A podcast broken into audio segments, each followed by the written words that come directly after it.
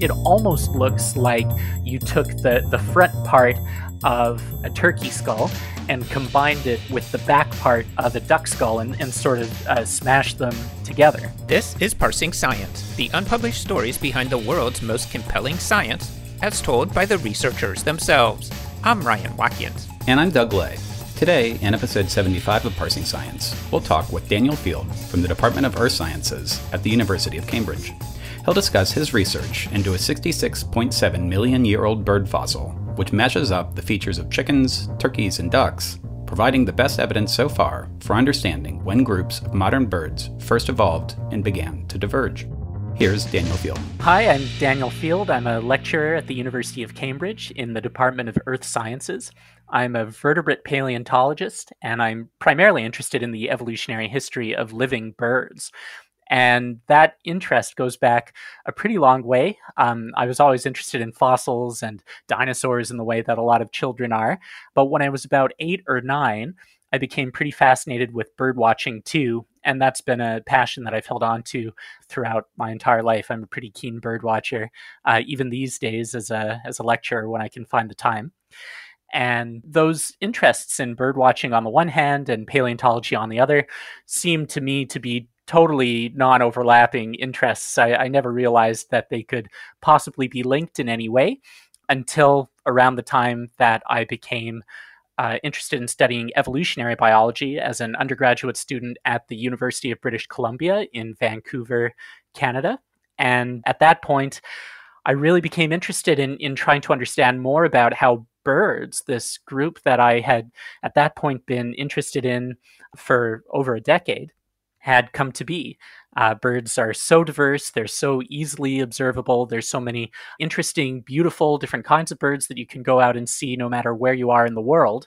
Learning more about how that diversity had come to be became a, a very interesting subject for me. So I gradually became more and more aware of the scientific literature about the fossil record of birds that documents, in some ways, the origin of bird like characteristics among dinosaurs, but also documents the early nature of major groups of living birds throughout the Cenozoic era after the non avian dinosaurs were gone.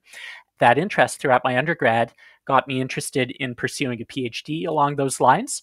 I applied to PhD programs, which took me to Yale University in the US where I uh, studied bird paleontology with Jacques Gauthier, who is um, in some ways best known for being one of the first paleontologists to formalize the idea that birds are really nothing more than a specialized group of dinosaurs. Modern birds are known to have originated at some point during the age of dinosaurs, referred to as the Cretaceous period. However, their early evolutionary history is poorly understood because of the limited fossil record of crown birds, modern living birds whose ancestors date back to a common ancestor. So we started out by asking Daniel to tell us more about discovering this important fossil, which he dubbed the Asteriornis maastrichtensis. The discovery itself sort of took place in, in two separate stages because the bones were initially dug up in the year 2000. They were found by an amateur fossil collector named Martin van Dinther, who lives in Leiden in the Netherlands. And he picked up what at the time looked like a very uninspiring fossil specimen. It's pretty small, it's broken into four little blocks of rock. And really, all you can see are a handful of broken limb bones poking out of the rock. So the specimen itself doesn't look really earth shattering in any way, but when you see the bones poking out, you can tell that they're hollow. So Martin recognized it as, as possibly being a fossil bird because birds have hollow bones. So he brought this specimen to the closest natural history museum, which is in a town called Maastricht in the Netherlands. And the uh, curator in charge of paleontology there is uh, my colleague John Jagt. So he very gladly um, accepted and accessioned that specimen into the Natural History Museum there, but it never was studied in detail mostly because the bones poking out of the rock really don't look like they could possibly tell you very much at all. Really, they're just a few long bones in cross section. So the importance of the, the specimen really wasn't clear at the time.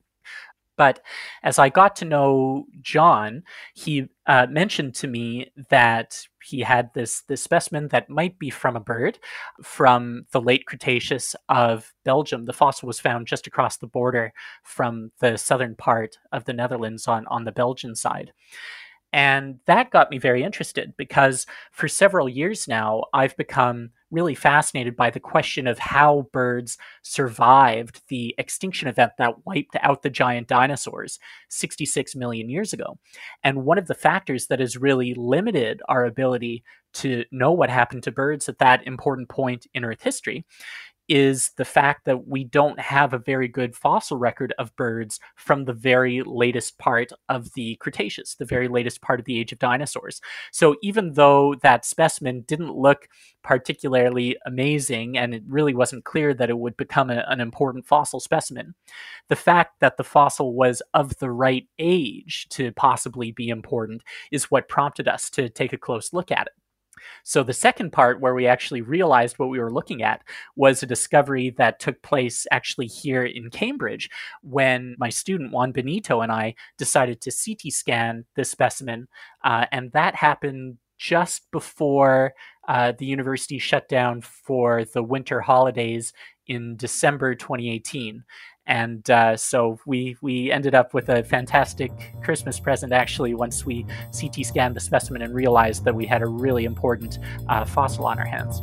Almost ubiquitously, press headlines around the discovery of the Asteriornis refer to it as a wonder chicken or turducken, a three-bird roast popularized by Cajun chef Paul Prudhomme, in which a chicken is stuffed inside of a duck, which is itself stuffed inside of a turkey. Amused, Ryan and I asked Daniel how he describes what the Asteriornis looks like and might have been up to during its life. It doesn't really look like any living bird today, but it combines a lot of features that we see in living birds today. Because if you sort of look at various portions of the skull, it almost looks like you took the, the front part of a turkey skull and combined it with the back part of a duck skull and, and sort of uh, smashed them together. And that's pretty interesting because actually the skulls of duck like birds and chicken like birds are pretty different from one another. Duck like birds and chicken like birds are each other's closest living relatives, but if you think of the living representatives of those groups, the skulls are actually quite different. I mean, almost all duck-like birds have those uh, flattened spatulate bills that ducks and, and geese and swans are famous for. On the other side of things, galliforms, chicken-like birds, have a much deeper, non-flattened bill, and the architecture of the front of the face and the back of the skull in those groups is very, very different. So we had never really seen the skull of a fossil bird that seemed to combine the features that we think of as being diagnostic of, of duck like birds and chicken like birds before.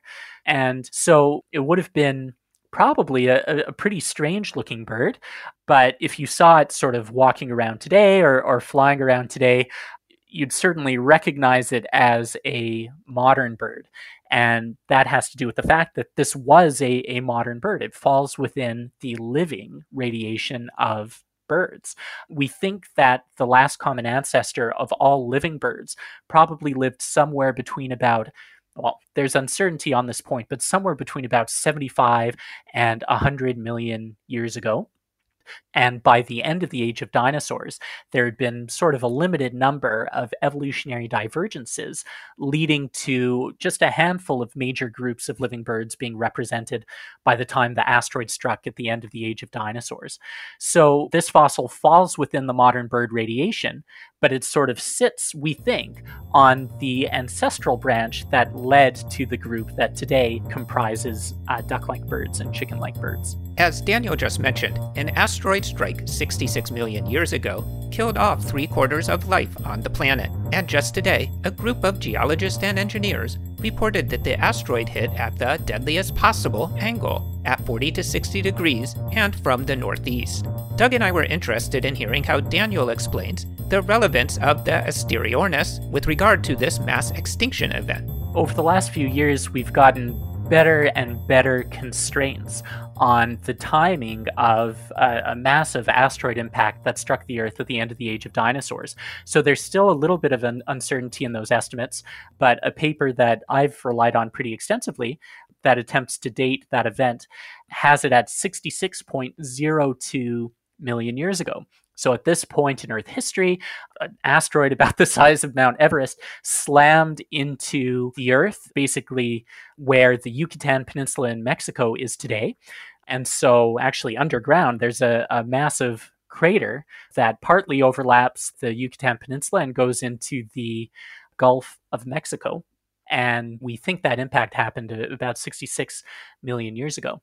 The time frame involved with respect to this fossil is really interesting because, as best as we can tell, the fossil was alive somewhere between 66.8 and 66.7 million years ago. So, this is a fossil from only a few hundred thousand years prior to the asteroid impact that, that wiped out the giant dinosaurs. So we're talking about an organism that lived at a point in time quite proximal to, to one of the most significant global calamities in the in the history of the planet. The age of the fossil is also uh, significant for another important reason, and that reason is the fact that the fossil happens to be the oldest direct evidence we have of modern birds in the fossil record discovered so far.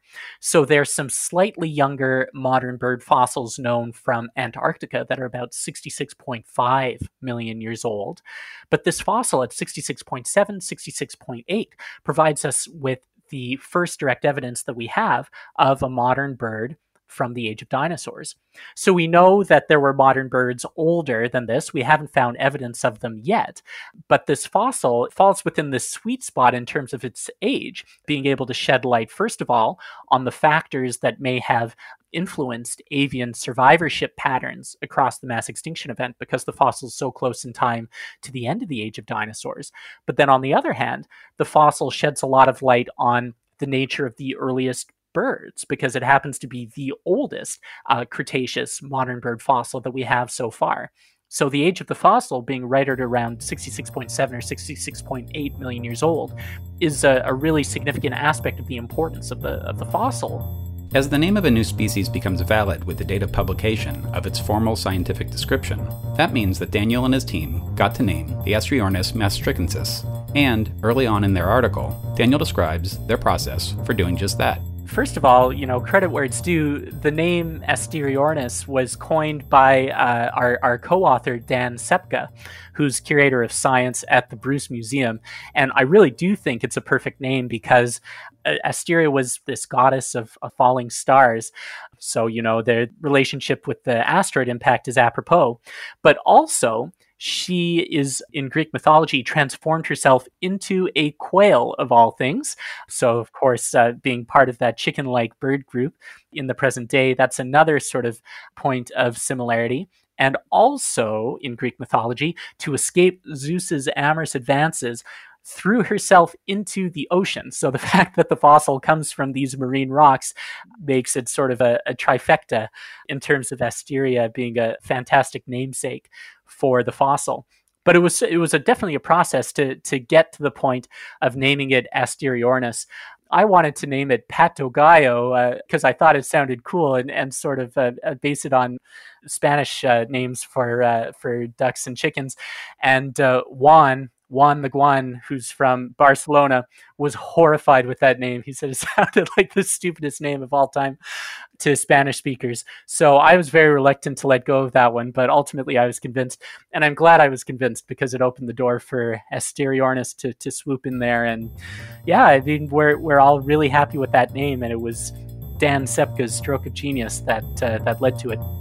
We know that birds are descendants of dinosaurs, but trying to understand why dinosaurs went extinct 66 million years ago, whereas birds didn't, is a major area of paleontological research. And because the Asteriornis provides the best evidence yet of a modern bird from the Cretaceous period, it sheds light on some of the potential features that birds would have had to had to make it through the extinction event. So Doug and I imagined that discovering and naming the world's oldest modern bird fossil must have been an incredible feeling. Here's what Daniel had to say about the experience. We've been interested in these questions about the mass extinction event at the end of the Cretaceous and the earliest stages of bird evolution for years now. And we've really been limited in, in the sort of definitiveness of the statements that we've been able to make by the fact that we haven't had any good fossil evidence of modern birds from this point in Earth history. I had spent a lot of time imagining sort of what the ideal fossil I would love to find uh, in my career would be. And the answer was a crown bird, so, you know, a, a modern bird from the end of the age of dinosaurs. And the fact that we had a chance to discover in the lab and work on a specimen of exactly that still sort of sends shivers down my spine. It was so exciting. So exciting. In, in paleontology, I mean, there's a reason I've wanted to be a paleontologist for so long. I mean, fossils are cool, dinosaurs are cool, woolly mammoths are cool. I mean, you, you never sort of lose the appreciation for how much of a privilege it is to, to work on these amazing uh, specimens that provide the only direct evidence of major macroevolutionary change that we'll ever actually be able to see. So to have a chance to actually work on and sort of bring to light this incredible specimen that was exactly what we've been hoping to find for so long is an immense privilege. It was such a surprise to actually find that skull inside the, the block of rock and I'll I'll never forget it. At least for the time being, it, it stands as you know the the privilege and, and the highlight of my career. In episode 27 of Parsing Science, we spoke with Anjan Bhullar from Yale University about how the discovery of a 95 million year old Ichthyornis fossil in 2014 revealed some unexpected insights into the minds and mouths of today's birds.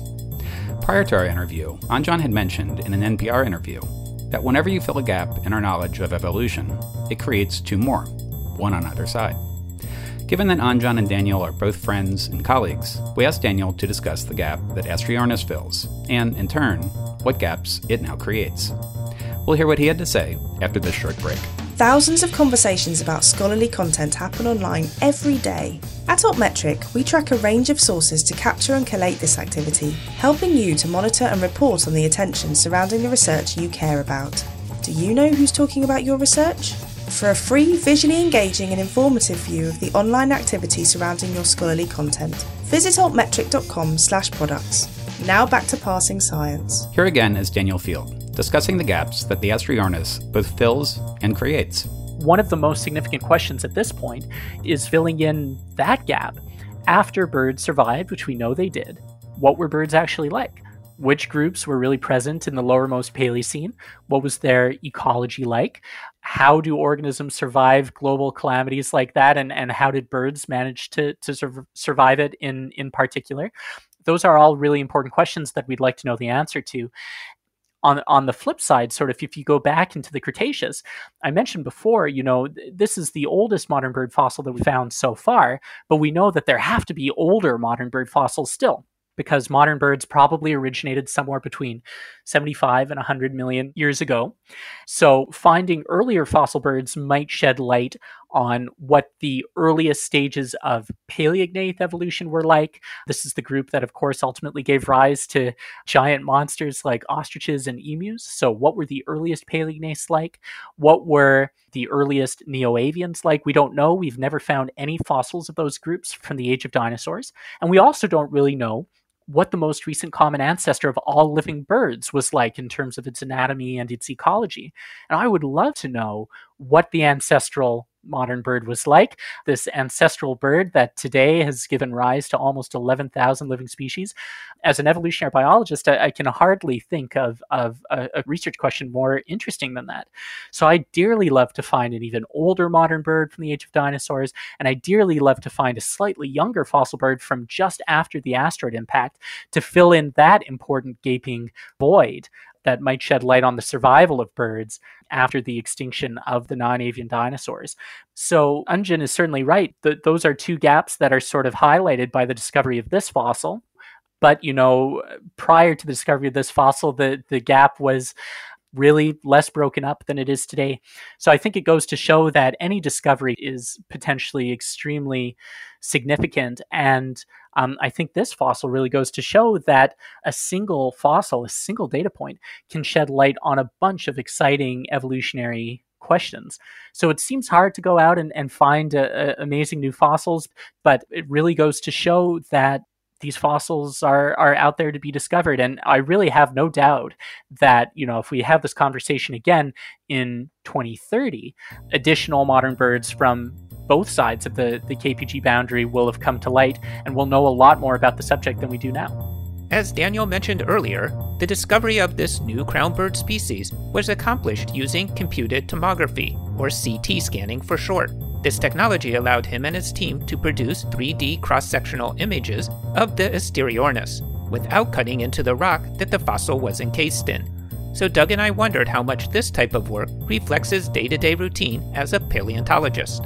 So, it all started with something that has become for us totally routine. So we take a fossil that we want to know more about, that we want to be able to see in high resolution and in three dimensions, but we don't want to damage. So we take that fossil and we CT scan it. So basically these high energy x-rays pass through the block they get differentially absorbed by the rock surrounding the fossil and the actual fossil bones themselves and that allows you to sort of peer inside the rock and extract a, a three-dimensional model of the bone that is not necessarily visible at the surface of the, the rock block, but can be, in this case, entirely encased in rock. So it, it, was totally routine that Juan and I took this specimen with some broken limb bones poking out down to the CT scanning facility here at Cambridge and basically popped it in the CT scanner.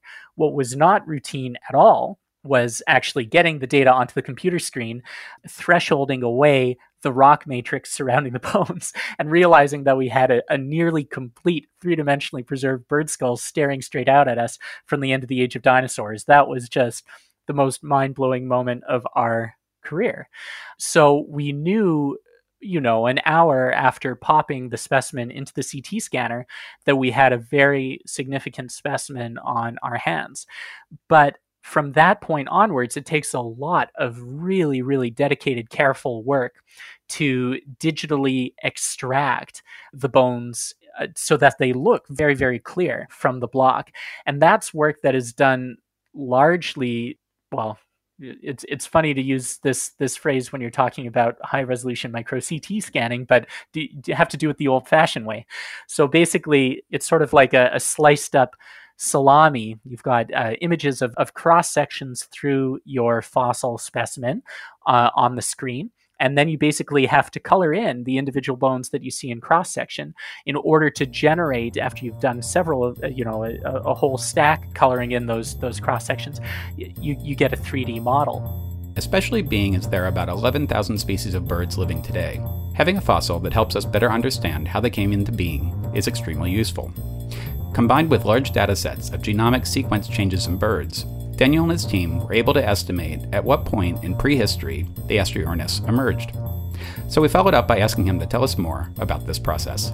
So most of that segmentation work was done by Juan Benito. Uh, some of it was done by me, and some of it was done by my other PhD student, Albert Chen. But in all, it probably took, it's hard to estimate exactly, but hundreds hundreds of hours definitely to extract in as much clarity as, as, we possibly could the anatomy of those bones preserved within the rock so that we could really study the anatomy in great detail and make comparisons with our digital model of the specimen with specimens of, of living chicken like birds and, and living duck like birds. So, the day to day process for quite a long time uh, during 2019 uh, involved Juan doing a lot of that digital coloring in work and me staring over his shoulder trying to figure out what we were looking at.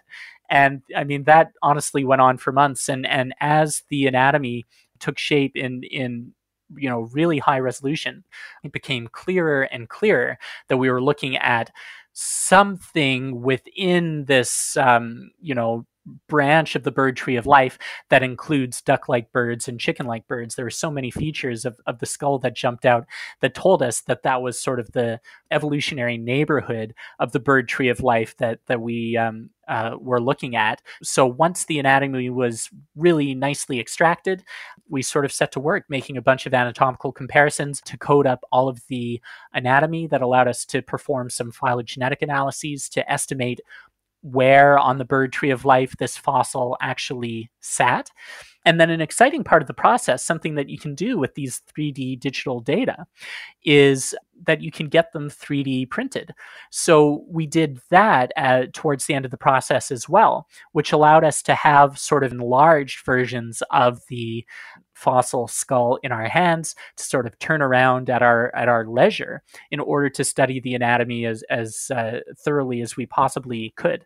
And those 3D models um, uh, are, are also very useful for things like museum displays. So, one of the um, probably least significant casualties of the, of the COVID crisis, but a disappointing one nonetheless, is the fact that we had planned a, a museum exhibition opening here at Cambridge to coincide with the publication of the paper. So, we had a bunch of these cool 3D printed models of, of bird anatomy that we were going to put on display in the museum uh, to show people sort of what the features of the fossil were that were most significant, how they compare with things like duck-like and, and chicken-like birds. And unfortunately, we haven't been able to um, uh, get that that exhibit up and running because the museum, along with everything else, is still shut down. But nonetheless, when the university and the world starts to open up again, whenever that is, we'll be ready to go to get those 3D prints on display to uh, teach the public more about bird anatomy and evolution. We interviewed Daniel while, like us, he was confined at home due to the coronavirus pandemic. This made Doug and I curious just where the Asteriornis fossil is at the moment, as well as how the pandemic impacts his and his colleagues' ongoing work with the specimen. The rock is locked very securely in the Department of Earth Sciences at, at Cambridge it's unfortunately stuck there for the time being because we don't have access to um, to any of the university buildings at the moment. But that's another advantage of having those 3D prints. I've got one of those uh, 3D printed skulls on the desk in front of me, so it's been easy to actually continue some of our anatomical comparisons remotely. But the COVID crisis has, in, in some ways, really exemplified one of the most important features of the these CT scanned data. Um, with with these CT scans, you really don't need the fossil in front of you in order to to study it. So I've been working with colleagues around the world studying the anatomy of various different birds based on CT scans that were taken uh, long before the crisis shut down scanning facilities. And so we've been able to, even under quarantine, collect a lot of interesting data about you know bird morphology and evolution and and share a lot of those data with colleagues around the world uh, from our living rooms. And you know in some ways there's no substitute for sitting down with the actual physical specimen itself, whether it's a fossil or a modern anatomical specimen, to really get a sense of, of what the anatomy looks like. But in situations like this one, and in terms of data sharing, it really pays to have access to those digital data on your laptop so you can make some uh, anatomical progress even when you're not able to, to get into a museum or the lab. That was Daniel Field discussing his article, Late Cretaceous Neornithine from Europe Illuminates the Origins of Crown Birds, published in the journal Nature on March 18, 2020.